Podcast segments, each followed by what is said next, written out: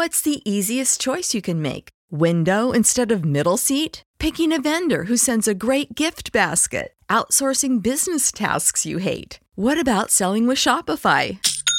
Whether you're selling a little or a lot, Shopify helps you do your thing, however you cha-ching. Shopify is the global commerce platform that helps you sell at every stage of your business. From the launch your online shop stage to the first real-life store stage, all the way to the did we just hit a million orders stage? Shopify's there to help you grow. Whether you're selling scented soap or offering outdoor outfits, Shopify helps you sell. Wherever and whatever you're selling, Shopify's got you covered. Sign up for a one dollar per month trial period at shopify.com slash try. Go to shopify.com slash try now to grow your business, no matter what stage you're in. Shopify.com slash try.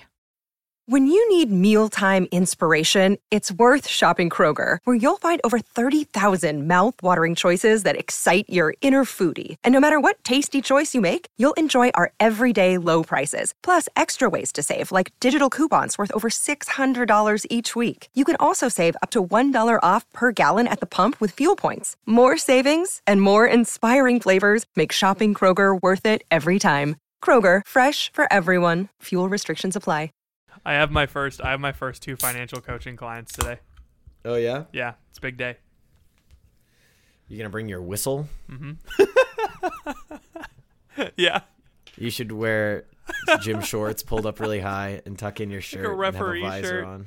Yeah. And be like, all right, are you ready to do some push ups? Every push up you get is one dollar that you don't have to pay me. Go. Listen here, Sanderson. I understand that you like getting Starbucks every day, but the budget does not allow for it.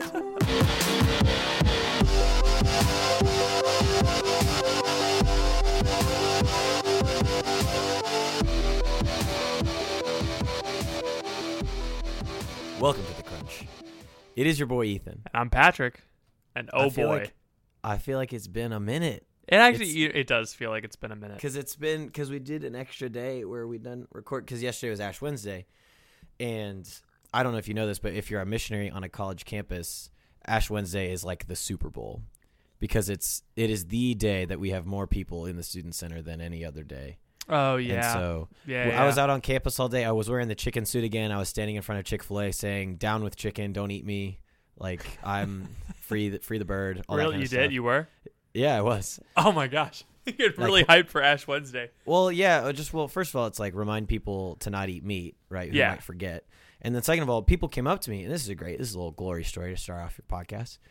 Secondly, this guy came up to me, he goes, "What's with the chicken suit?" And I was like, "Uh, I'm glad you asked. I'm a missionary, and it's Ash Wednesday, and you've been tricked into conversation with me." And no, I'm kidding. Good luck fi- trying to find your AirPods now. I stole them. I know. But I told him I told him uh, about what it was, and I was like, "Hey, we've got mass tonight at nine o'clock if you want to come." And I gave him a flyer to remind him, and he it said confessions on the bottom. He goes, "What's confession?" And I was like, "I was like, oh, this is confession. Da, da, da, da, da, the power of the church, to the ministry of the priest, to do do do do. It's really fun, and your sins get forgiven." And he was like, "I'd have never heard of this." And I said, "Yeah, you should go." And he goes, "I'm not Catholic." And I said, "Yeah, it's okay. Just tell him you're not Catholic when you go in."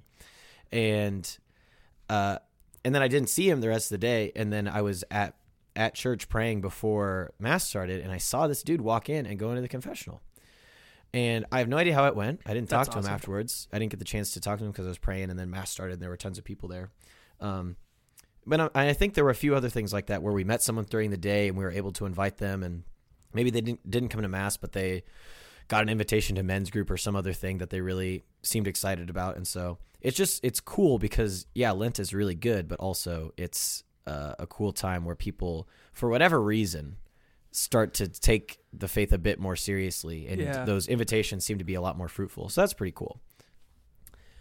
Something's wrong with my lime water. Oh man, it doesn't taste as refreshing. Is this a bit? Are you about to do a joke? No. I'm so nervous. I, I feel I just tensed up. My body just tensed up because of the way that you said it. I just got a full body workout because of that. Because usually, usually what happens if I go on a long tangent and you go do a non sequitur, it's because there's a, a bit coming. No, I'm just... I'm, batting down the hatches, ladies and gentlemen. I'm just sitting here sipping on my bubbly. Patting down the hatches. Pat. I'm sitting here sipping on my bubbly. and I, I'm used to the taste uh-huh. of lime bubbly. Right. You have one That's, as well. Which is what I'm drinking right now. But it tastes... I can't tell. I don't know. I'm still going to drink it, though. How, how big are the bubbles? Oh, man. Oh, you know, that might be it. They're a little too big. You think so? Yeah. That's what, that's my problem. That's my problem with LaCroix is that the bubbles are too big. Wait, are you serious? No, this, this is not a joke. Yeah, yeah, yeah. I don't know if like, bubbles, I don't know if carbonation. You're you're a bit crackly over there, my friend. Just I am? So you know. Yeah. Oh. Could, I don't know what the deal is, but. Well, I mean, my, my recording is probably fine. Okay. Let's Maybe just, it's just me. Let's just Maybe it's hope. Just my headphones, probably. Who knows? Um, yeah. But what I'm saying is when I, LaCroix, I don't like LaCroix because the bubbles are too big. Bubbly is great because the bubbles are small and they're pokey. You know what I mean? No, I don't. You do you don't know the difference? No, I don't. Okay. Go drink. All right. Next time you're in the supermarket. Drink a LaCroix. Just take it off the shelf. Just take, take a knee and shelf. Go for it. Yeah.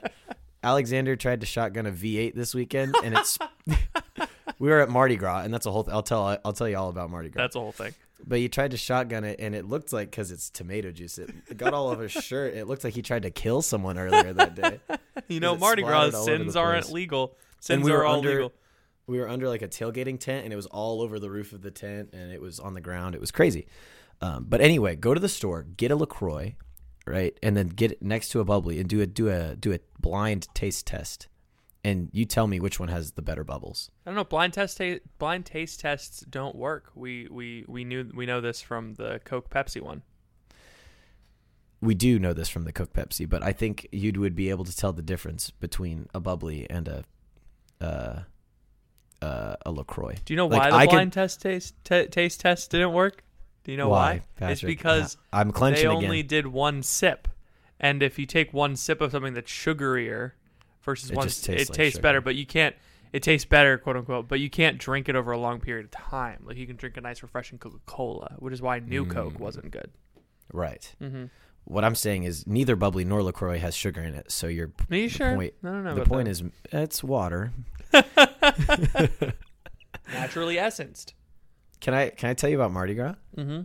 Okay, so I was in New Orleans. Your week, this your week is probably so much more interesting than mine. All I have to contribute to this podcast Please. Is you, bubbly. Yeah, lay that on me first. Bubbly, is that it? That's really? It. Go. You were in New Orleans for. I was in I was in New Orleans, like yeah. in the place where it happened, uh, and the place where it happened, uh, the place where the Pilgrims had the first Mardi Gras. Yes.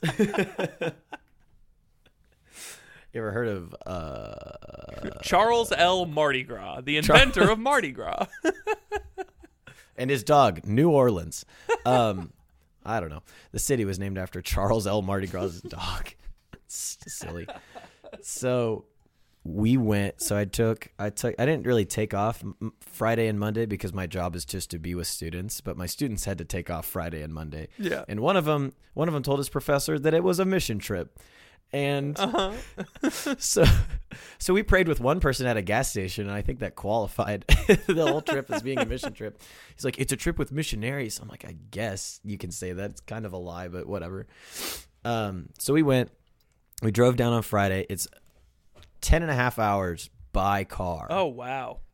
To get from Tulsa, Oklahoma to New Orleans. America is bigger than I thought. America's huge. Uh, it was great, great drive, a lot of fun. I rented a van. Uh-huh. We named her Bernice, also colloquially known as the Dad Wagon, uh, which was a ton of fun. Loved renting the van, had a great time, and lots of things happened. So we dro- we stayed with Father Brad Doyle yeah. of the Quizzical Papist podcast, great guy, which was huge. He he really set us up nice because there was some parishioners that he had that were out of town because they. Because people with young kids, they just go out of town for Mardi Gras.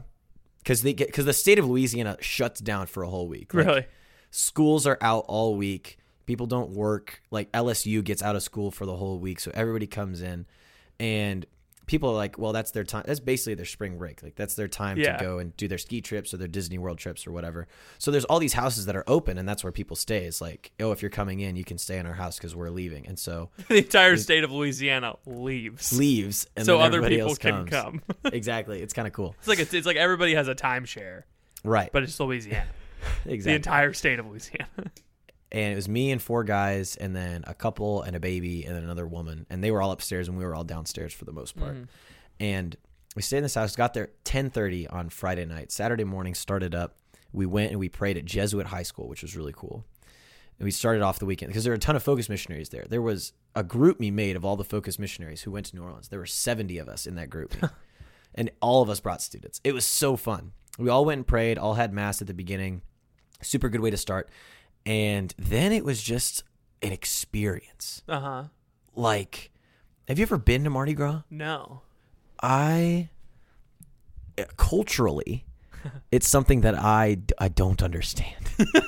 I had to learn, I had to learn a lot. So the, it's, it's from like the French and the Spanish and the Catholic and the Haitian and kind of the, the, the voodoo mm-hmm. pagan elements. It's all kind of mashed together into one big thing, right? Obviously it's Christian because it's the only place. Thing I know about Mardi Gras is that we had cups at my house uh-huh. from the various Us Mardi too. Gras that my family attended. So my mom, okay. my mom is from Louisiana. Mm. And so my dad and I guess my uncle would go to Mardi mm. Gras and they would have these cups.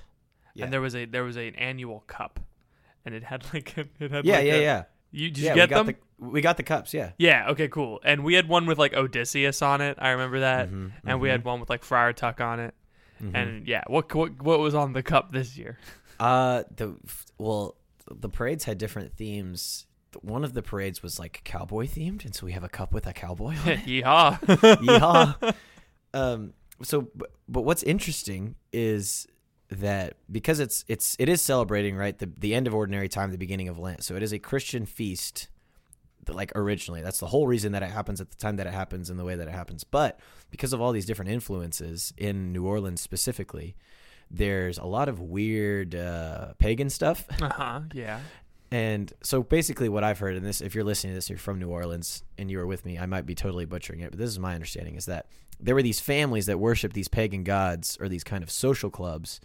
And you would. It always be in starts them. As a social club. Gosh, we it need does. To shut down social clubs. We got to get rid of the Masons, the the Rotary guys. What are they called? The ro- the the Rotary dials. Um, um, the Shriners. The Shriners. Got to get rid of those. But they they all had families, and they would have these parades, right? The families would do the parades, but the and they would wear the masks. So the reason that the masks exists existed was because they didn't want. Th- to be revealed who was in the pagan family worship social club. Ah. So that's why they wore the masks. But now it's kind of turned more into like just a social thing where people pay money, like people pay thousands of dollars to be on these floats and throw beads. But the names of the parades are named after pagan gods. Like the parade on Saturday night was called Endymion, which is the name of a pagan god. And everybody was wearing masks and throwing beads. And it was, uh, it was interesting. Yeah. Like I, I didn't really get it. um, It was fun, right? And it's cool because you're celebrating and it's kind of pointless and you're trying to catch the beads and all that stuff. And one of the students, Ray, Ray the wrestler, who was with us, he uh, he caught, uh, I think, and he wore on Sunday throughout the day, I think he had on over thirty pounds of beads. Like when we took They're them nuts. All off, yeah. It was he had them just draped all over him. It was so funny. We we used to do that at my house. We would have we had these buckets of Mardi Gras beads, and we would see how much mm-hmm. we could put on at once. So that's a that's a that's a sensation I'm very familiar with. You would take the yeah. beads off, and you'd look like a leopard.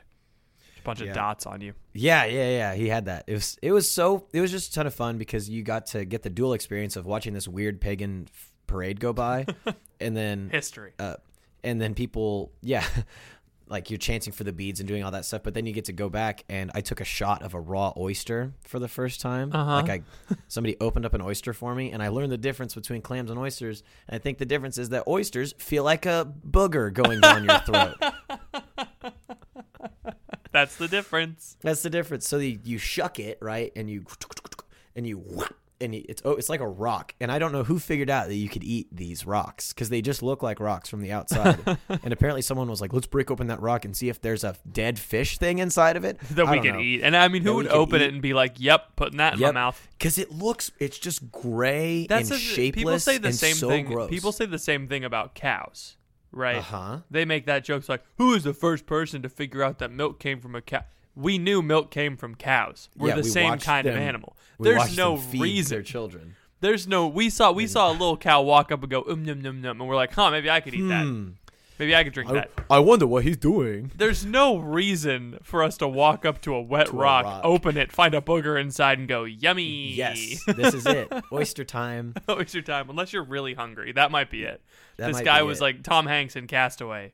Uh-huh. Found the, or the equivalent, finds an oyster and eats it to survive, and then he goes home. He's like, guys, you'll never believe what I found. You'll never guess. You'll never guess. You'll never guess what's but inside you, those rocks. But you, you like do lemon on it, like you squeeze lemon on it, and you put hot sauce. Oh man, I almost just threw up thinking about it. But you do, you do hot sauce on it, and you, you, it's like a rock in your hand that you're drinking a booger out of, and you, you tilt it back and you go. And you have to literally suck it in your mouth and then swallow it whole because it's raw. Yeah. And I almost like it went halfway down and it got stuck. Uh-huh. And I like it went whoop and pushed it back up. And then I had to go uh-uh because there were there were people watching me because it was like, oh, Ethan from the Crunch is going to do an oyster. Like it was, you know. You're kidding. I'm not kidding.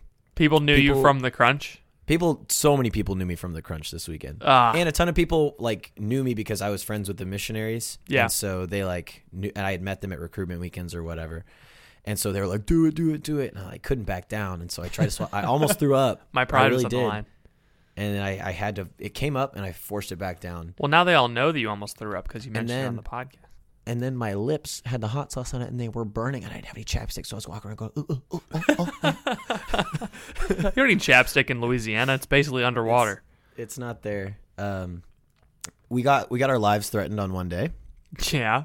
Because Michael tried to throw a Frisbee into a tuba, and he missed. And he almost he almost hit this guy in the back of the head, and...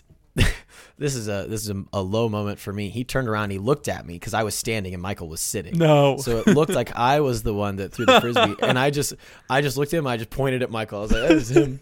I snitched so fast. That guy. It's all that guy. And he apparently, I walked away and I was talking to some other people, but apparently he came back to Michael twice. Oh gosh. And he he said uh, with pretty colorful language, "You're going to be begging for your life tonight," which is a fun. And so we had to like we were constantly on lookout because we were our setup was right next to his setup, and then his wife came over, and because after he was he pointed it so another we had defused the situation, right? Yeah. I, we talked to the wife and everything was okay, but then later Nate, who was with us, Nate looked at him. And he was he turned back and he was looking at us again, and he made eye contact with Nate, and Nate winked at him. Ah, oh, Nate. What are you doing?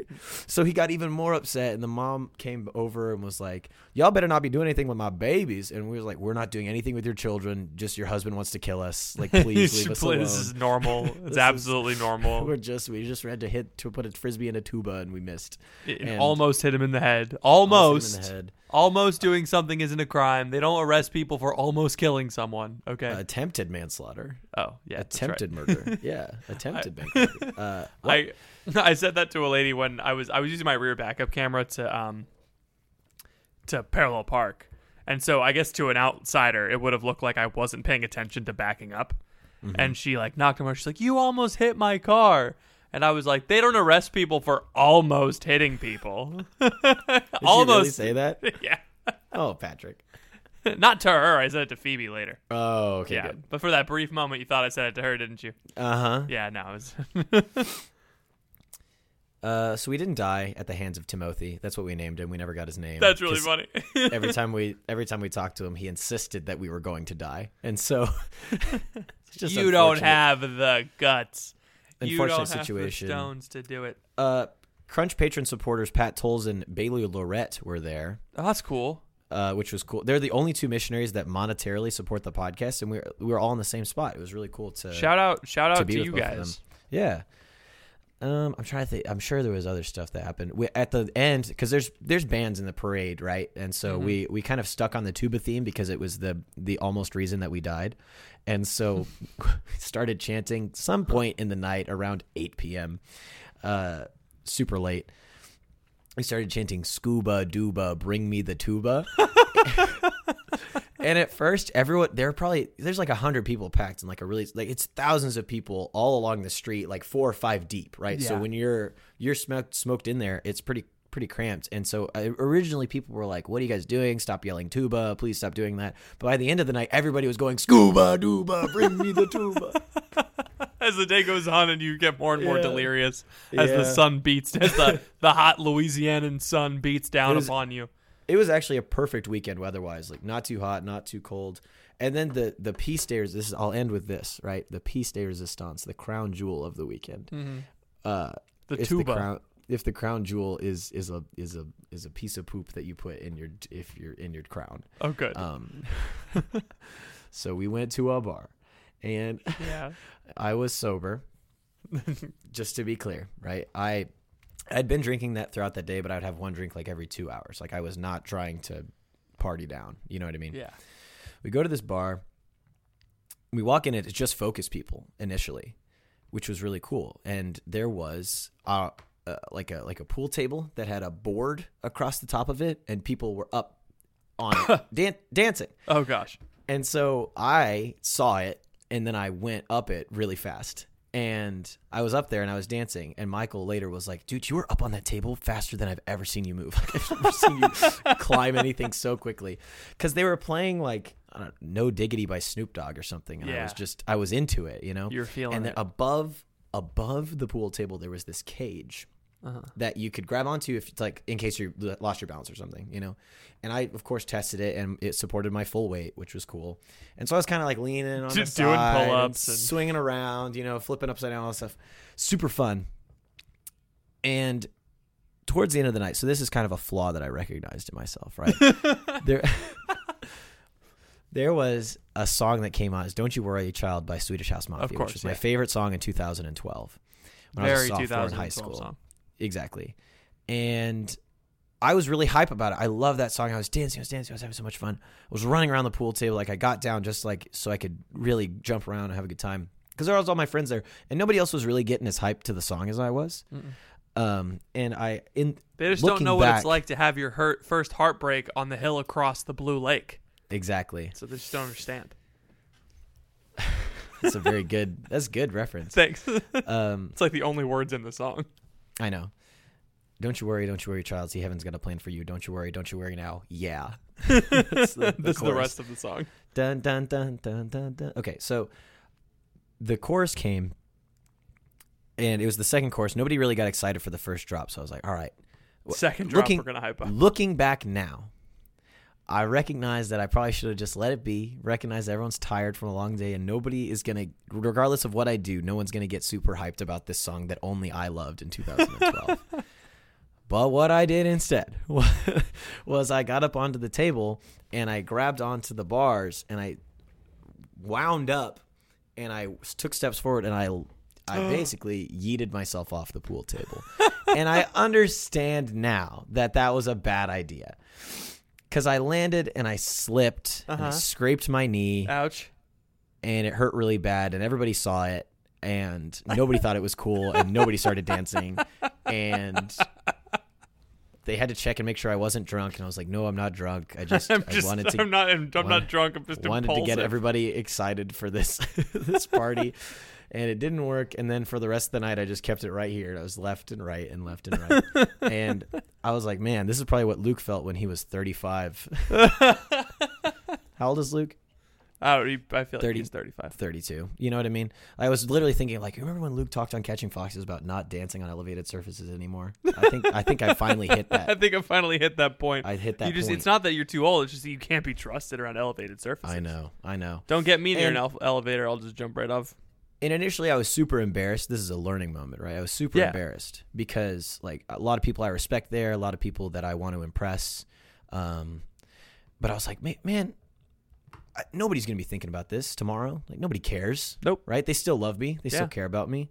I don't have to shield my failures from them because that that's, you know, that's friendship, right? Yeah.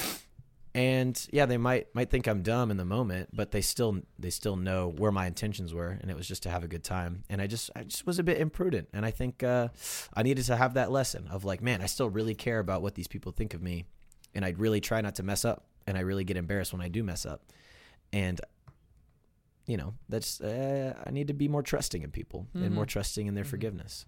So it was good. God allowed me to jump off of the pool table, and you know. We had a lot of fun today, but I think what we really learned was um, now Stephanie.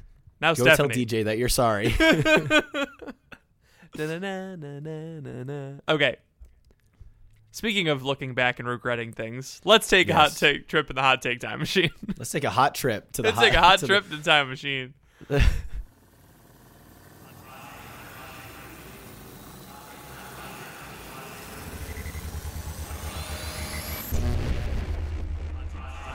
Hot Take Time, time machine. machine.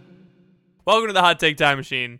The Hot Take Time Machine is a segment where we take a look back at the prime of our social media posting lives. If you have a hot take that's five years or older, just go look on your Twitter. Go back in time. Go remember Time Hop. Remember that? Time oh, Hop yeah. is old enough to this have is, its own Time Hop. This is now. just Time Hop. The just Time Hop version. Back a couple years and then find something fun. Send it in to us. Ethan at the crunchcast dot com or Patrick at the crunchcast dot com. Ethan. Yes? Lay it on me. Do you have a for, hot take for us? Uh, I would like to initially say, uh, I would like to initially apologize for the fact that I just kind of uh, took over the intro segment with my stories about Mardi Gras. I hope that doesn't uh, didn't soil your, your pancakes. You know what I mean? That's fine. I'm just I'm just now getting that picture that you took of me. And man, I'm having man, my beard is weird. I have a it, long. Beard. It is. You do have a weird, weird beard. What I really need to do right now is find the advanced search on Twitter because I do not have any hot takes prepared. No, fine. And we'll take a little break. Take we'll a quick break, move. and we'll come right back. All right. Welcome back to the Hot Take Time Machine. Gosh, that was so somber. I'm sorry, I didn't mean to. I, That's why I do should. have a hot take. I do have a hot take. I had to look That's for good. something relevant. This one is from at Bropostle, February sixteenth, twenty fifteen. It says, I think, dot, dot, dot, I'm going to give up social media for Lent. Three retweets, thirteen likes. This is everybody about to give up social media for Lent. They like, they literally blow trumpets before them as yes. they leave. Everybody, quick. I'm about to delete this app. Go get some palm fronds and lay them down at my feet. It's I must like, sit upon, upon this digital ass so that I might announce to the world. Sit Upon This Digital Ass is the name of my first comedy album.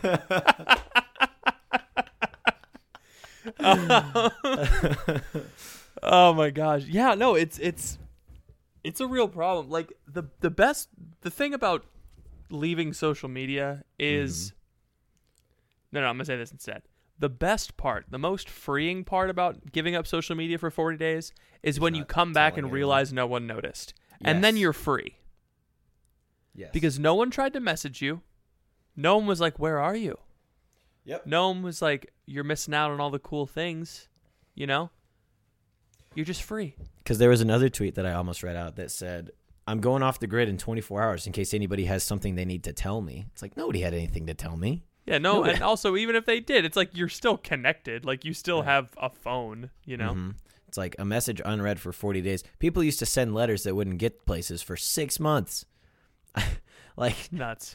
You know what I mean? I think yeah. it's, I have a whole other, we could probably talk about Lent uh, and how it upsets me in crunch on that if you want, but I just wanted to uh, drop this one to start off because I think it's, Uh, very indicative of how uh, pompous I was and probably am.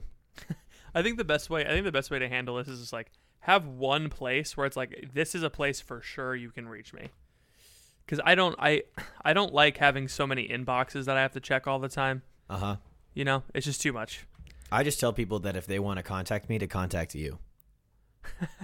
And if they want to contact me, they got to contact Phoebe. They got to they got to contact Phoebe. Yeah, we're we're layers and layers away from we. No one can touch us. We're no one, so yes. far. I've created a, a series of shell companies to uh, keep. I'm sorry. I don't know what Are that gonna, means, but yeah, it's it's like uh, to to to shield my, my watch selling business from the government.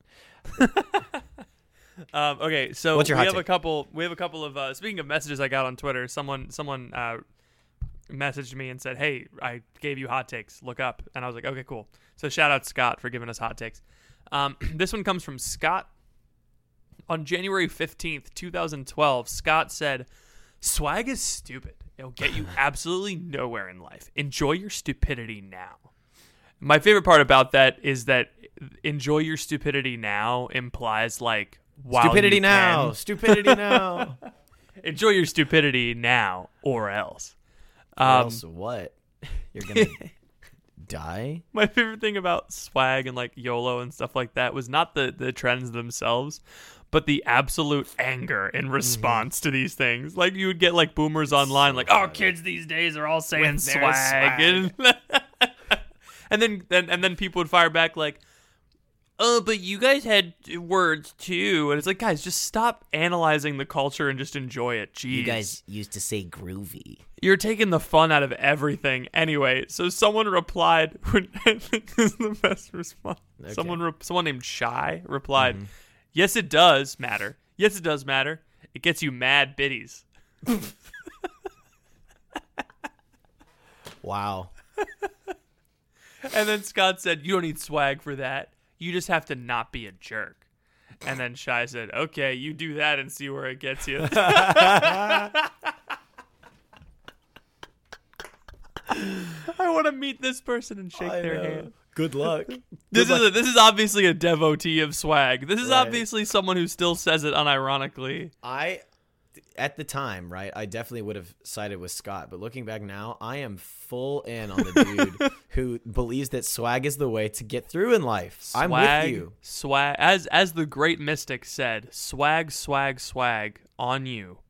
Chillin' by the fire while we eatin' fondue. I don't know about me, but I know about you. Swag. That was Justin Bieber, by the way. Uh, yeah, yeah, yeah. Yeah, okay, cool. It's the great mystic, Justin Bieber. The great um, mystic. Cool, and we have, we have one more hot take. Okay. Okay. I'm ready. Um, This one comes from Isabella uh, no, in November of two thousand eleven. What do I do instead of studying? See how many blueberries I can stack on my belly button. It's five. I don't believe you. Like vertically, horizontally? How skinny are you if you can only fit five blueberries horizontally on your belly? Don't even come into my mentions if you are not at least five blueberries There's or less. Five blueberries mass. Wide. Literally, she is the width of...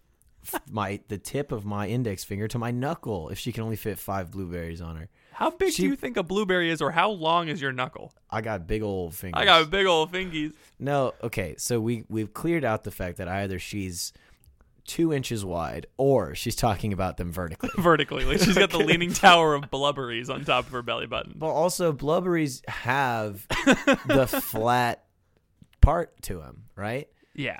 So I've, in theory, you should be able to cup the the the the orb of the next highest blueberry in the in the hole of the lower blueberry. So what I'm saying, as long as you're not breathing too hard, as long that's as you my point. Your, it's like, is she breathing? Are you breathing? What's what are your breathing habits? Are you are you practicing uh uh uh Hindu meditation? She's obviously not deep breathing through her diaphragm. She's obviously breathing through her chest because there's she must no be breathing way through her chest. You can't be doing that. Did she say belly specifically?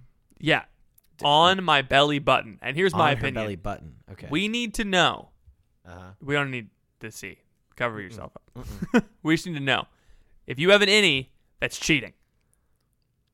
That's what I. That's my opinion. If you have an outie, that changes the game. That's like a whole nother blueberry. It's like a whole other you extra. Everybody with an Audi is walking around with a blueberry in their tummy. They don't even know about. They don't even know about it. I lost my I lost my Audi. I lost my belly button when I had my appendectomy. Speaking of food, this just made me think of this. The other day when I was wearing the chicken suit to advertise for Lent, yeah. my disciple Rory came up to me and said, "You looking like a snack that when added with another snack does not equal a larger meal." Wait, that's so funny. I know. Uh, oh man, I feel like I've heard that one before, but I do, I just want to give him the credit because that's yeah. funny. Credit where credit's due. That's Rory. I I don't know what to make of the blueberry. I feel like we lately in this podcast we've really honed in on the small food market: pistachios, mm-hmm. blueberries.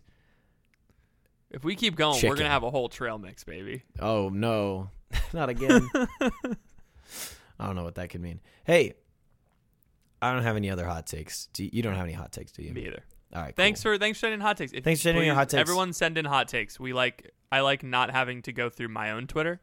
Um, and also, I really want to delete all of my tweets, so please only send in hot takes because I don't want. I just want to delete gonna, all my Twitter. We're gonna have to grow in size if that ever is a possibility. You can yeah. only delete your Twitter after a certain. Once you have ten thousand listeners a week, you can delete your Twitter because then you can rely on the people. But yeah. until then, y'all ain't reliable at all. you, you guys don't give us anything. These crunchers ain't loyal. Huge shout out to patreon.com slash the crunch. Patreon.com slash the crunch. Let's do everybody's favorite segment is Patrick singing crunch on that. Go. Okay. Um. Mm-hmm. You just groaned. Please hit me with the baseball bat. It's time for me to sing about crunch on that. End it quick. Keep going. Second verse. Dang it, dang it. End it quick, make me go splat. Now it's time for us to crunch on that.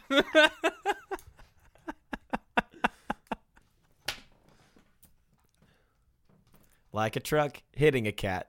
This is time to crunch on that. Oh, oh man. Funny. The, the, it takes everything I have to not rhyme that with, with that, that or with my name. Yeah. Like Pat, Rick, Pat, Rick. Crunch on that, Rick. Hey, thank you for listening to this episode of The Crunch. Sorry to interrupt what I'm sure is a stimulating intellectual conversation, but I wanted to pause the episode real quick to let you hear from some of our sponsors. We will be back right after this. What's the easiest choice you can make? Window instead of middle seat? Picking a vendor who sends a great gift basket? Outsourcing business tasks you hate? What about selling with Shopify?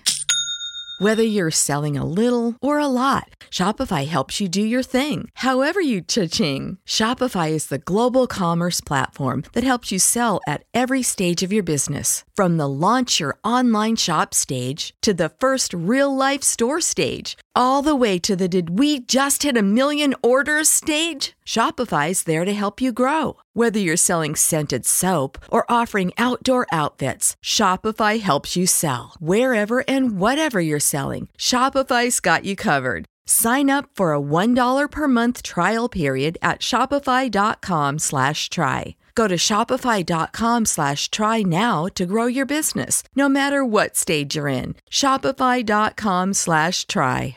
Crunch on that, Rick. Sometimes Today, I introduce myself as Pat because I don't, I'm too tired to say my whole name. Today I was praying. Oh, gosh.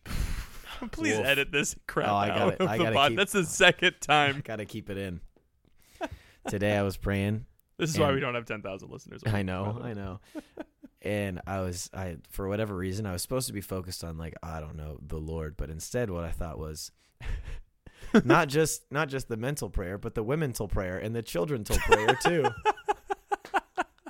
What if we called it uh, complementarity and it was just, it was for, just the for the fellas? fellas. Yes. Not just the mental prayer, but, but the, the womental prayer, prayer and the childrental prayer too. Oh man, yeah, that's pretty yeah. funny. I think of my best tweets when I'm in prayer. When I'm in prayer, really? Yeah, this I is proof I, that my Twitter is divinely inspired. I think of my best jokes when I'm on this podcast. That's good. Which is Save. proof of nothing. It's proof of nothing. um, What are we talking I, about? I want to crunch real quick. I want to okay. crunch on something.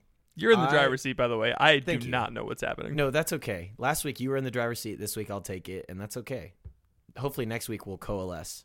Yeah. Um, I had a pretty I had a pretty crazy weekend, obviously. It was very busy, yeah. very fun. Um, and I came back, and then all of a sudden I was going, ah, Lent starts in two days. Yeah, so a week of Mardi Gras to prepare. And week of Mardi Gras to prepare for Ash Wednesday, and and I I, I, I don't like Ash Wednesday at all. I, I mean, obviously it's a great day. It's something that you have to pretend to really be excited about because that's what is popular. Yeah. But I don't like it because I'm hungry all day, mm-hmm. and I am not prepared for fasting. By the end of Lent, right, you're kind of used to the fasting, which is good. Um, but at the beginning, and I just, all I ate all weekend was hint of lime chips and king cake and and Miller Lite. Like I didn't, I didn't have anything substantial. And so my whole bathroom experience all throughout Ash Wednesday was questionable because my body was like, oh yeah, we're used to the junk. Where's the junk? And I'm like, sorry, I don't have anything for you today. And then it said, oh, we're going to push everything out instead. And so we're not, going on strike. We're going on strike. Notwithstanding, I want to talk about Lent, right? I want to talk okay. about, but I don't, I don't, I don't care about, well, traditionally, Lent is a time of prayer, fasting, and alms. Like, I don't care about that. Like, I'm not interested. Obviously, that's a part of the conversation because it's it's true. But I don't. I I had a men's group this morning, and I kind of went off on them because I'm. You know, it's like the desert, right? Yeah. Okay. You're here for the desert. So the desert is supposed to be. Uh, uh, uh, an all-encompassing thing, right? When we walk into the desert, like the Israelites walking out of Egypt or Jesus going into the desert to prepare for his public ministry, it, it's meant to do a couple things. It's meant to expose us, right? There's nothing to hide us anymore, right? You can't, there's no trees that you can like pee behind, right? There's, you're, you're out there. Like you gotta, yeah. you gotta go in the wilderness. There's no, um, not a lot of shelter, not a lot of places to hide, so you're exposed. There's not a lot to do. So there's you can't like you can't nobody no none of the Israelites were out there be like, oh, you see the big game this weekend? It's like there is no big game. They were in the desert. This is, this is first century Palestine. What's exactly. The first century? First century from what? I don't know. I don't know. So we're not getting into da- dates again. This first century started at zero. I'll die on that hill. Um, and then you have Jesus going in, right? And he he's there just to be to be purified, to be tempted. So it's a time where we, we're enlightened, we're shown where we're exposed, we're shown where we're tempted to try and cover up how we're being exposed. And uh, Jesus' journey into the desert shows us like how we're going to be offered things when we're exposed like that and how we're going to be tempted. Mm-hmm. It's just good foundational, you know, things for what I want to talk about. But I think, and people are like, all right, it's time to enter into the desert of Lent. And then they give up Hulu Plus only, and they keep Netflix and Disney Plus. And it's like it's less like a desert and more like a garden that has one dead spot because a dog peed on it, right? Like, yeah. And I, I think that's this this image. Can't, I can't get it out of my mind of a vast desert with nothing, right? No cactuses, anything. It's just flat, dry, dead, no end in sight, right? And that's what it should be for a reason versus what I think a lot of people choose these days, which is to stay in the garden, which is lush, green, there's water, but like occasionally they'll stand in the dead spot and be like, ah, yes, Lent. And I think I, I think it's crap. I would never I would never make a TikTok. Uh-huh. It's illegal um, to make TikToks. It's is against it really? The law. Uh-huh. But if I were, I was I thought of one. It's like, do you know people? People posting on people post on Instagram or like subscribing to Matthew Kelly. They're like, like I think this year I'm not gonna give something up, oh, but I'm gonna like do something, something extra. I'm just gonna take something on.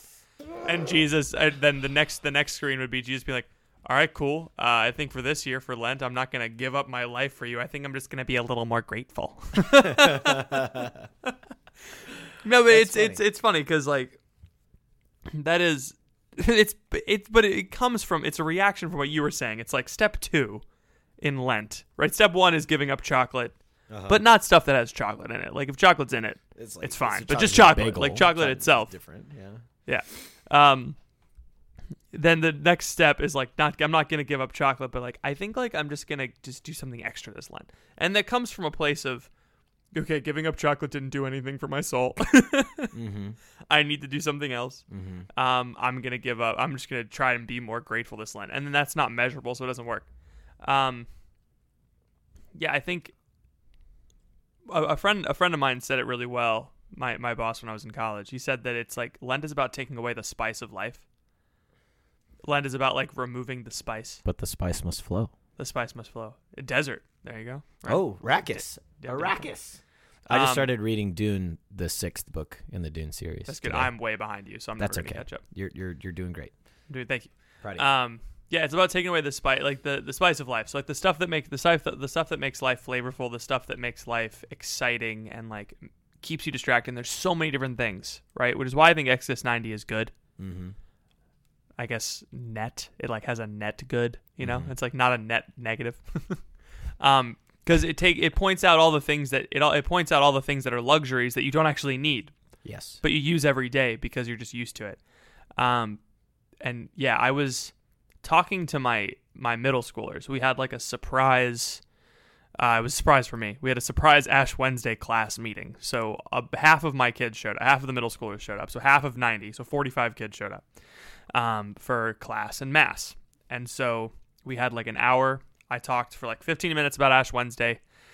And it was interesting. I think it might have been because we were in a smaller setting and not in a big gym with ninety children running around. But they actually seemed to like get it and listen more so. Mm. And I think it was because when we get to Lent, there's a general sense in the church, oh, we're this is a time to like get a little more serious about my faith. Yeah. Right? Um, and so I think they were listening, which is nice. And what I pointed out to them was Christ's journey into the desert, in an absolute sense, was not necessary.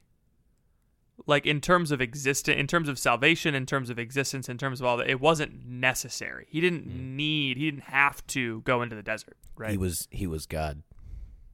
Yeah. He is God. He didn't he have didn't, to do any of that. He didn't need to be purified necessarily. Yeah. And so I asked them, I was like, why did Jesus need to go in the desert? And they couldn't have an answer. And I was like, all right, cool. So like that just leads us to the next question is why did Jesus have to die for our sins, right? Why did Jesus have to, why did Jesus have to be crucified specifically? Right, one drop of precious blood would have done the job. Mm-hmm. Right, he could have got and a paper so, cut. He could have what? He could have got a paper cut. He could have got a paper cut. Did they have paper then? Um, uh, no, they, they had parchment. The Bible. Because they didn't have the Bible. Because Jesus gave gave Martin Luther the Bible in thirty-three A D. Oh, sorry. Oh, sorry. That's not what oh, happened. You, you started. Um, sorry. Carry on. Yeah. So. Um, I was like, yeah, th- this is the asking asking yourself, why did Jesus have to go into the desert leads necessarily into the question, why did Jesus have to die for our sins? And so the the crucifixion shows us that the body is important and what happens in the body. Well, Christianity is something that happens in the body. And so I told them, I was like, while you pick your sacrifice, make sure it's something that allows you to remember the question, Jesus, why did you do this? Why did you suffer like we do? You didn't have to. Um, and so we pick up an extra sa- sacrifice that we don't have to do because it's actually not a law. You don't have to give something up for Lent, but we do it because we're trying to encounter the passion in a different way by taking on something that we don't have to do. By making something a sin that is not a sin, we practice denying ourselves sinfulness. It's like shadow boxing. And I think that's good for – it is like shadowboxing. I think that's good for middle schoolers. But I, I talk to adults, college students. I guess you could okay, call them weird adults. Flex. I know. Sorry. No, no, no, no, no. I'm not trying to flex. I'm just saying like I know. They're they are at like a lower capacity to – well, not lower. They have the full – they've been confirmed. They got the full capacity, I suppose. But uh, they're younger. So they, they are still thirteen years old. They yeah. are still thirteen years old. So they're, they're kids. And I'm talking to – eighteen, nineteen, twenty, twenty-one, twenty-two, twenty-three year old men. Mm-hmm. And the the thing about, oh, I'm going to add something is just so pervasive. And it's not even it's not even like, oh, I'm just going to add something or I'm just going to sacrifice this one thing. It's like you um, there's no sense of the season affecting how you live your whole life. Yeah. For forty days, because we don't, we'll allow ourselves to get disrupted a little bit. Well, I'll, I'll do a sacrifice for Jesus to remember the cross, but that's, I'm, then I'm maxed out. Then I'm done. Then I'm done. Yeah. And that's, and I think that's silly. I think to as much as you're capable, everybody's, ugh, I hate making blanket statements because people get mad at me, but to as much as you're able, you really should not have any luxuries during Lent. And feel free to disagree, and I, I want that from you. Um, what, and we can define what it means by luxuries, but like I think about all the time, like yesterday, right? Fasting, I was hungry, I didn't, I was angry, and I didn't want to talk to anybody. I had to eat tofu at one point because that was all that was offered to me. But it was great, yeah. And I'm thinking about the the the Christian farmer in Bavaria in fourteen hundred who fasted not just for Ash Wednesday, but probably for all forty days. He just fasted. Yeah. And he was doing heavy manual labor every day to provide for his family. And I'm like, oh, man, I had one small meal and, and one larger meal, and I could barely stand up at the end of the day. It's like, what a bunch of baloney. I'm so, I'm tired. So I'm trying to, I recognize that in myself, right? I recognize how weak I am when compared to the historical Christian period of fasting. Yeah. Which is why I tend to take a more radical approach. I don't think you have to sleep on your bed. I don't think you have to, like, go and poop outside. Like, I'm not saying these things. Sleep on your bed? Sorry, sleep on the floor. I was going to say, I don't think you have to sleep on your bed. That's a luxury. Get rid of it during Lent. Sell your bed to the poor. I think, but I, I think that we, because I think we need to take a step back and look at actually how luxurious our lives are right now. Yeah. In, in scope of all of humanity. And that should dictate how we do Lent. Not, oh, well, I spend too much time on Netflix and I'm really trying to reduce that, so I'm going to give up Netflix. See the difference? Yeah. Yeah. Yeah. What do you think? Am I being too extreme? No, I mean, I think I think you're right. It's the way, that's the way to distinguish. You're kind of right. The way to distinguish um, self-improvement versus fasting, right? Is like, it's like what you're saying. It's like, oh, uh, giving up Netflix because I spend too much time on Netflix is just something you should do. Correct. In general, regardless of the season. Yeah, that's not Lent, mm-hmm. right? I mean, so I, I will say. That a few years ago, oh, no. I took that approach to Lent. Okay. I was like, I should not have anything good in my life. Two, like a week and a half in, I was just mad. I was just sad and depressed. Yeah. What and did, like, what did, what did, how far did it go? Um, like what? I like wasn't letting now... myself be with my friends. Oh, yeah, that's bad. Yeah, I don't know. Like, I, I don't remember. I just remember like I just remember walking to the cafe and like hanging out with my friend Nino, and I was like, I am just in such a bad mood all the time. And it was because it was because prayer without fasting is like boxing with one hand tied behind your back. Fasting without prayer is a diet. Yeah. Fasting without prayer is useless. There's no purpose for it. Fasting needs to be needs to coincide with prayer, right? And so it's like we're not we're not Eastern mystics, right? We're not aesthetics. Speak for yourself. my my spiritual director just said this earlier today. He was like, we're not like we're not like Buddhist aesthetics. We're Christian aesthetics, which means we're not going to empty ourselves completely to be completely empty. We're going to empty ourselves of the evil to fill ourselves with the good. Yes. Right? And so absolutely empty yourself of the evil. It's like I, I guess I guess what I said earlier was kind of unfair. It's like, yeah, you should be not spending too much time on Netflix, right? But emptying yourself completely of Netflix allows you to fill that time with good things. So after Lent, when you have when you have that capability back and you're like, oh, I can watch Netflix now, you now don't want to. You've yes. grown in a virtue mm-hmm. that allows you to, you know, reject some good for a higher good. Hmm. Because getting not spending too much time on Netflix is an evil. Sorry, spending too much time on Netflix is a, is a vice. Yes. Getting rid of it is neutral, right? Completely. But it allows you to develop a virtue in its place. So I think getting rid of a vice, in a sense, for Lent is good. Yes. But you have to, you have to like, especially fill it with a virtue. So I think if if you're going to go the Exodus ninety route, which it sounds like you're kind of talking about. It's scorched like earth, baby. Scorched earth Lent. This was the Lent where I was in the same, I was in the same, I was the same attitude. Yeah. I would like smack cookies out of people's hands and be like, no, it's Lent. Okay, don't eat that's, cookies. That's a bit too much.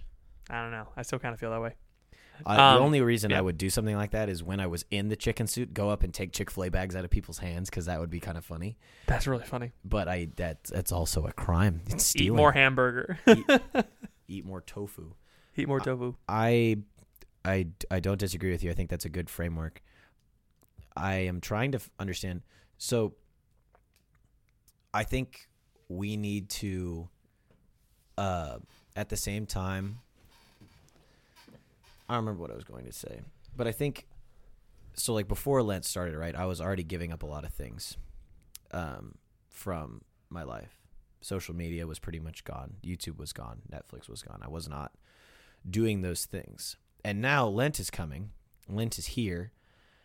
And there's there's more. There's nothing to give up. It's all gone. There's, there's nothing to give up, right? And and so those those entry level things of like, oh, I spend too much time on that is, is already gone for me because I, I've already been trying to build that virtue. Yeah. Which is good. It's a huge grace. And it's because of this podcast that I was able to get to that place. Hooray. And so now I'm looking around and I'm trying to figure out what, what the next thing is. And so more intense fasting from food, I think is the only other is the next logical step. Yeah. The, and I'm not trying to say this to brag. Like, I don't want anyone to think like, oh, Ethan's so holy. He has it all figured out. Cause I think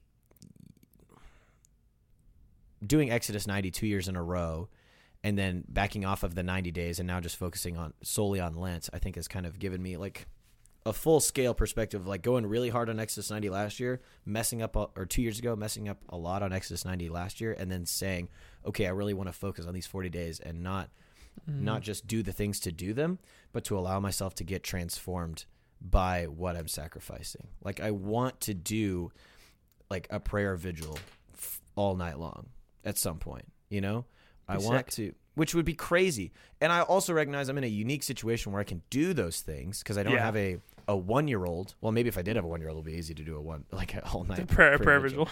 Um, but yeah, I, I don't have to get up and, and go to work the next day. But like my, my job is to get up and, and keep praying and keep talking to people. yeah. So I'm, I'm trying to understand what the line is of things that we should get rid of and where the line of luxury is and where the line of necessity is. Because people will argue like, oh, I need to watch, I need to be on social media so I know what's going on. I mm-hmm. I need to uh, to drink alcohol or else uh, how am I going to relate to my friends who aren't Christian during Lent? Or I need to to listen to this podcast because uh, it helps me spiritually. Like I, I would be totally fine if people listening to this gave up our podcast for Lent because it's probably more distracting than it is edifying. Um, I mean, if you have to give up podcast for Lent, go nuts. But where's the, do, do you, do we, are we, should, would it be good? This, okay, this is what I'm getting at, right? I'm trying to figure out what my question is, and I think I've found it. Is it the best thing to try and make our lives um, closer to what it was like pre-mass technology and mass entertainment for forty days? Is that good? As close as we can, right? I'm still going to do good things, right? I still would like to FaceTime my girlfriend, right? I'm still going to mm-hmm. do that because that's that's a huge gift and it's communication. And that'd be good and it's good for the relationship. Should I I don't want to give that up. I don't think that's a good thing to yeah. give up. Um, am I going to write more letters? Yes. Right? That's that's like then the corollary of that thing. Does what I'm saying make any sense? Sort of. I'm so sorry. I think I think we're coming to two issues. It's tech, one hand, fasting is hard and Lent is hard. Mm-hmm. One hand, it's like hard to pin down what fasting means. I think it's because fasting is just fasting from food. I think honestly, like fasting it comes comes down to the core. Like fasting means fasting from food. When it comes down to it, like. Mm-hmm. The the East had it right when it comes to Great Lent. Like that that thing slaps. Tell me like, it's, more about it's that. Intense. What's no oil, Lent? No butter, no dairy products, no animal f- products at all. It's just basically like Whole thirty but extra. Um, I don't have the I don't have the resources for that. Everything everything in Oklahoma has oil and butter in it. um, I can't I can't but, get away. And then we're also the the other the other side of that is technology is destroying us. Technology is that's what I'm trying to get at is that it's technology is destroying yeah. us, and if there's ever a time where it's socially acceptable to go off the grid, quote unquote, this is the time. And I want people to do it so they recognize how much technology is destroying them. That's fair, but I, I, I want, think I think what I said earlier too is important yeah, because I went it, scorched it earth. I was trying to remember why I felt horrible about going scorched earth that one Lent. I think it was because there was nothing added to it. So what should be added if we take I just a lot kept away? Denying myself out of this like incessant need to like feel like I was denying myself things mm-hmm. and I got kind of like obsessed with that, and I'll do anything right. for any period of time if I'm obsessed with it, right? Uh, oh we know yeah so I was like I was like yeah I'm not I'm not eating this I'm not eating this I'm not eating this I'm not like I'm not doing this I'm not going to that party I'm not doing this thing um but there was no prayer within Oof. it. Oof. And so I was very isolated. Right. Because all of a sudden, all of these things that I filled my life with, all of this noise that I filled my life with was gone. It was silent, and I wasn't talking to God, anyone. Mm. And so I will say that Lent is not a time for you to isolate yourself. No. And become a, and become alone. In fact, it's it's more of a time to become, like, find people that will walk through a desert with you. Mm. Um, it's more of a time to shut off the distractions. Yes, I think I think Lent is a great excuse to not use technology, but then do something else too. Yes. You know, like fast from food. Fasting from food is important. A lot of the times, me included, I'll say stuff like, I don't need to give up food because food is not my problem. It really isn't my problem. Like, I don't really have a problem with food. Mm-hmm. But people don't fast because they have problems with food. Yeah, people Jesus, fast because everyone fast. gets hungry. Jesus didn't fast because he had a, an issue with, with, with lamb chops, you know? Yeah. He wasn't going whole hog, pardon the pardon the expression. I know, I know, like, we like to say this, like, well, almsgiving can be time and talent, too. And then we that, also, like, fasting can be from, from things like this, and prayer can be this. Yes, but prayer is, but it, it can, these can, these words can mean other things. Mm-hmm. But prayer is prayer. And fasting, fasting is, is from food, and almsgiving is your is, money. Is money. Like, these are the things that we that we hold on to. Yeah. Right? Power. We hold on to power. We hold uh-huh. on to money, and we hold on to sex. Right? And these things, these things directly attack the physical, the mental, and the emotional parts of our lives that we that have become distorted by sin. And so, it's really important to deny yourself physiological things, to deny yourself mental things, and to deny yourself emotional things, so you don't get attached to any of these things. Mm. So what what you're saying is that I'm wrong. This whole conversation kind of got away from me. I don't know. I don't know either. I think what I, I'm saying is I'm right. I and think you're yes, right. and I'm I'm I'm right too. I okay. So my whole point, I agree with you, right? My whole point is is I want us to just take the whole season more seriously. That's fair. I, I think what you said into, earlier about into Lent, Lent not disrupting your life is a good good point. That's that's what I'm trying to say is, like, I want to do things that I don't normally do. Yeah. I want to be hungry. I want to be tired. I want to be uh, bored, right? Like, I all those things. That now's mm-hmm. the time, because that's even if you have a strong prayer, prayer life, even if you go and pray every day, even if you're a freaking missionary, right? I still run to distractions. And I think it's because I don't I don't fast enough from food, and I don't give away enough of my money, and I don't uh, spend enough time in prayer. Yeah. And so, yes, I want to take away the technology aspects of it because it's appealing to me, and it's what draws me most away from those other three things. Um, but it's also good to remember, yeah, like, I can get rid of Uh, Hulu Plus, but also I need to not I need to not eat that that um that that bagel, those three Girl Scout cookies that I had before the podcast. Yeah. So maybe um I don't know I I, I don't know what I'm trying to say, but a good I, example, a okay. silly example, please, of Lent not dis- let, not letting Lent disrupt your life.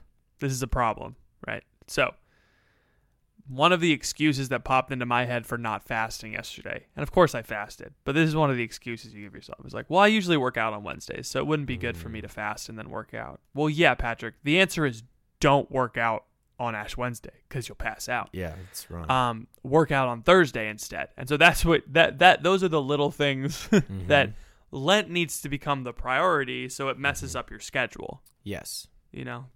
How am I supposed to, I mean... I it teaches it. you how to be poor. It does. In spirit. It really does, because it's mm-hmm. it's like when when we have stuff, it's like, okay, people are coming over on Friday. Uh, I want I want to make food, but I don't want to I don't want to force them to eat fish. Like, that's super weird. So I'll just like I'll fast from fish on Saturday, or fast from meat on Saturday, you know, instead of Friday, because mm-hmm. I want to entertain. It's like, okay, now all of a sudden, what becomes the priority? You know, entertaining or, or, your friends or entertaining your friends. Or whatever the thing might be. It's like, oh, I want to I want to make sure that I can go out and have a drink with people um, when I've given up alcohol. It's like, yeah, have water. No one's going to care. No one's going to notice. You don't have to you don't have to do these yeah. things. and I'm just tired of people making compromises, and I'm tired of myself making compromises, and I'm tired of feeling like a jerk for calling other people to, to stop backing out on their promises. The amount of times you text me during the week, hey, is it okay if I call someone out like this, is too many. Do I really do that? You've done it a couple times. Who, who am I calling out right now? Name yourself. I think it's usually your disciples you want to call out. Yeah, that's but that's fair. That's your job to call. It is my job, and they know that. And, and all they, of these, all of the crunchers, all of us out in listener land, um, that you are our, you are like our little children. Come to me, that my we babies. Had together. This uh, okay. I just want to apologize. I probably sound like a big old jerk on this podcast, and I'm no, so it's okay. Sorry. It's okay if you sound like a big old jerk, because then people like me more and invite me to Walla Walla, Washington. That's so true. I'm not trying to prove anyone wrong. I'm not trying to say I'm better than anybody. I'm just trying to figure out what makes a really good, spiritually fruitful Lent. Yes. Right? In twenty twenty in America, because we live in a time that nobody else had to figure out how to do Lent in before. We live in a society. We live in a society. It used to be What just, is Lent? It used to be Baby, just like, don't hurt me. Okay, I'm not going to eat today, and I'm going to go milk the goats like normal, and I'm going to pray like I always do, and I'm going to give uh, excess to the poor.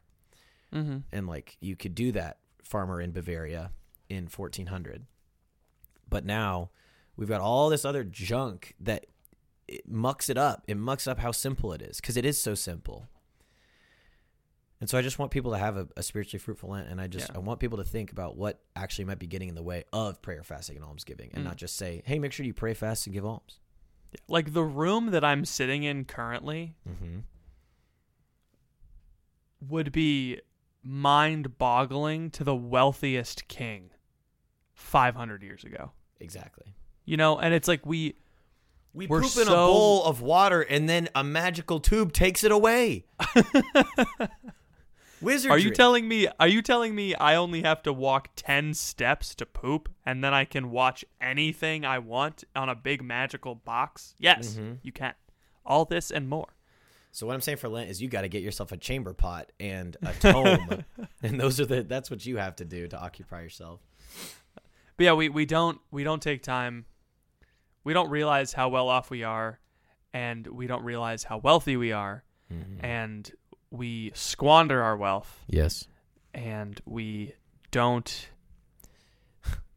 we don't do good things. And then we don't give money to the poor because we they're going to, to the squander poor. Their wealth.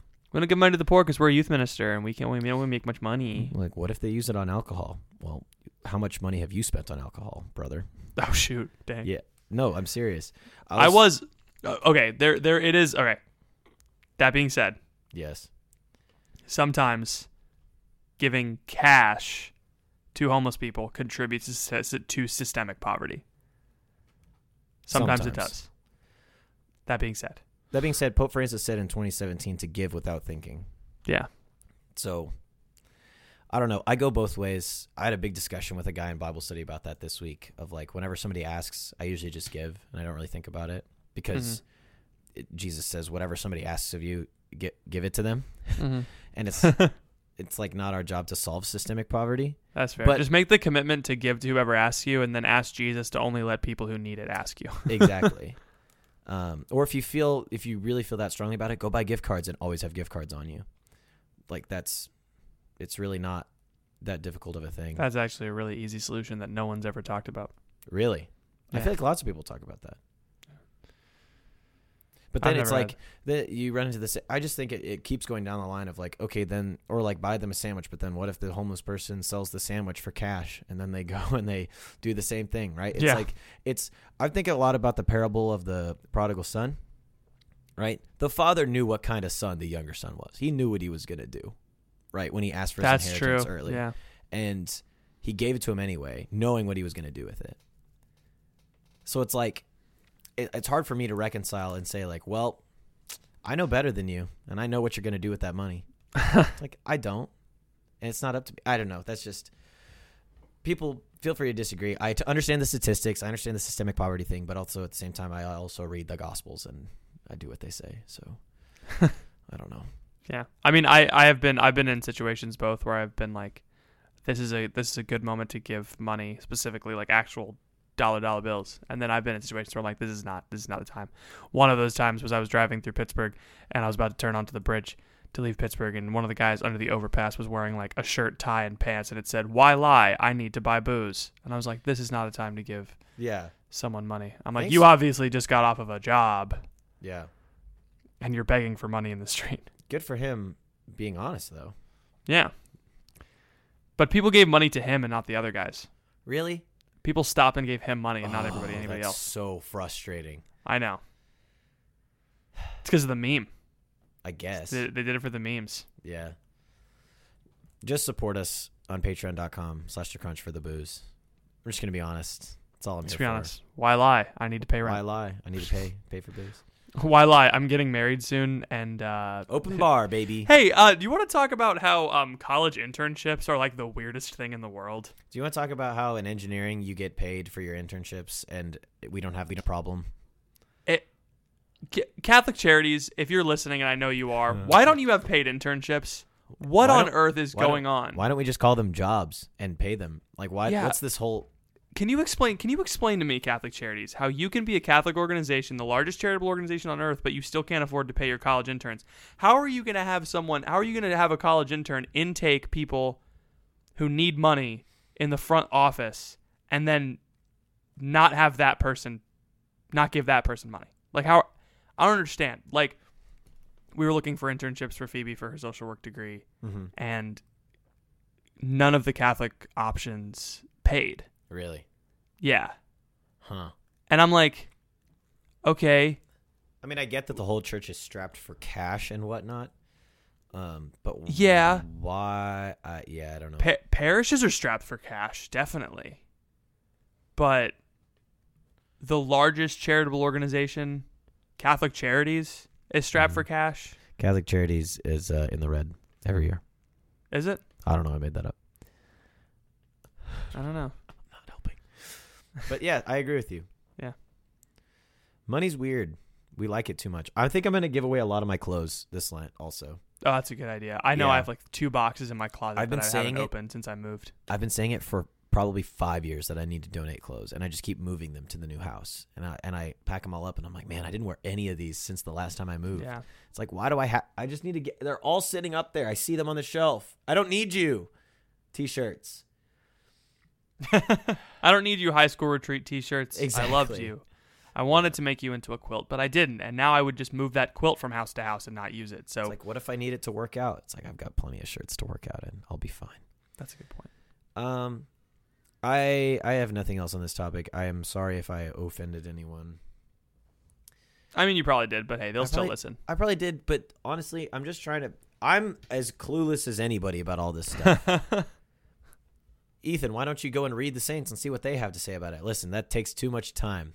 This is a... I gave a talk in Norman last week uh, at O U, mm-hmm. which was super fun. It was on media. I, I need to post it on the uh, Patreon page. Do it. Um, But I...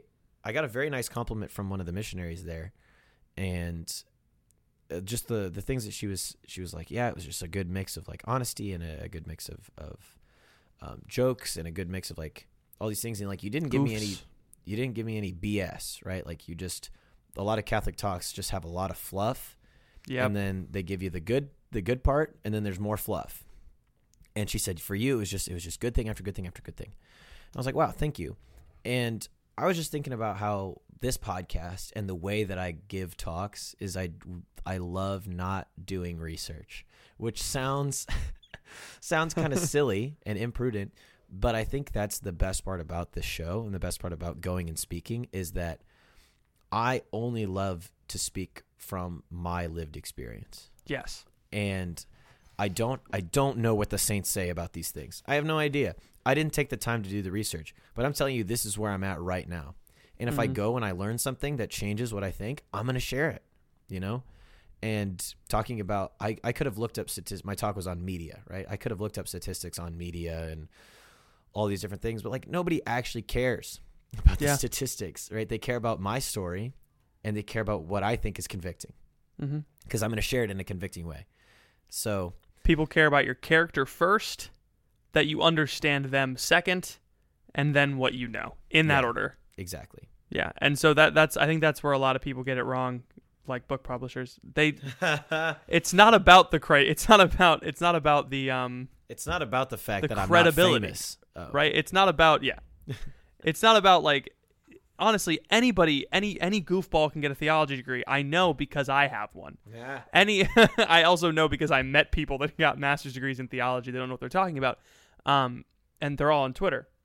Woof. And what, like, the, the letters after your name and, like, how many years you've been doing, a to- you've been talking at people, it doesn't matter. What people care about is that you have a, yeah, like you said, have, you have a lived experience and that you care about them and that you're passionate. That, Teresa said that when I, I, I gave a talk on, on gender complementarity, and right before it happened, I was freaking out because I was like, what if people ask me how I, like, what if people ask me, like, have you studied this? You know, like, what if, what, what if people ask me for my credentials?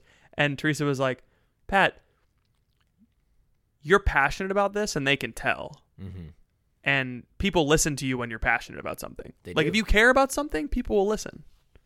And so that's, I think that's, I think that's your gift as, as a speaker. You don't, you yeah. only talk about things you care about. That's true. You know, which some might see as selfish, but I see it as profitable, baby. people, people say, people say that they don't, people don't see the value in it, but all I see is dollar, dollar signs. signs, money oh, signs. That's, that's baby. Really cool. We've really unlocked a good way to like reach people. That no, no, no, no, no. I'm here for the money. I'm here for that mad, mad coin, boy. I don't, I don't ask Patrick every time he texts me about money. I just kind of go, uh huh, yep, uh-huh, sure, uh huh, uh huh. Hey Ethan, have you started saving for your four oh one k yet, or your four oh three b? If you ask me uh, about what? retirement one more time, I'm gonna jump through the screen and I'm gonna rip your earpods out of your head and I'm gonna put them in your nostrils. I just think it's very important for you to save while you don't have a family, to put away very... for retirement while you don't have kids to take care of yet. Hey, does it smell good? Does what smell good? Sticking your nose up my ass. This is a Christian I know, I'm gonna, podcast. I'm going to cut that out, but I just wanted to say it. Just bleep out the, the bad word. Yeah. We already said ass once on this I know, podcast. But ass in reference to the animal, which oh, is not yeah, a swear.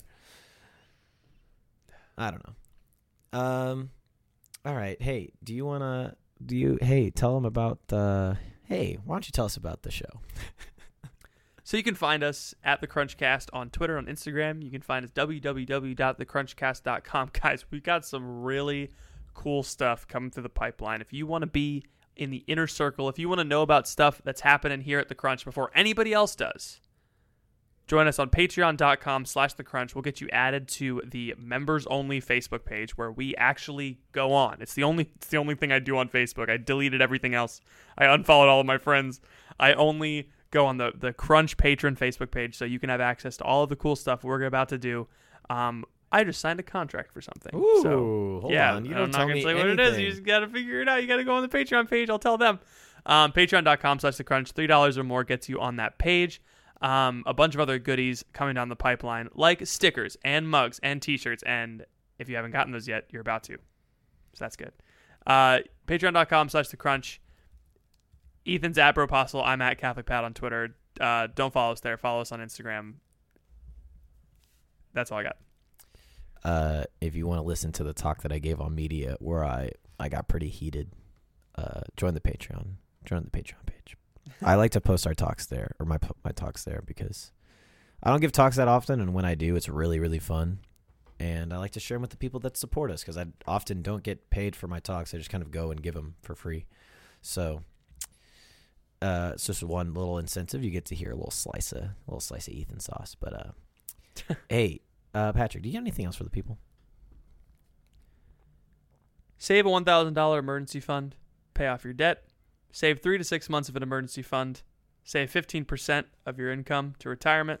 Pay for your kids' college. Pay off your house early. Then build wealth and give. Thank you all for listening. Please pray for us. We'll be praying for you, and I'll see you next week. What just happened? Those were the baby steps. Those are Dave Ramsey's baby steps. Great. Stopping recording.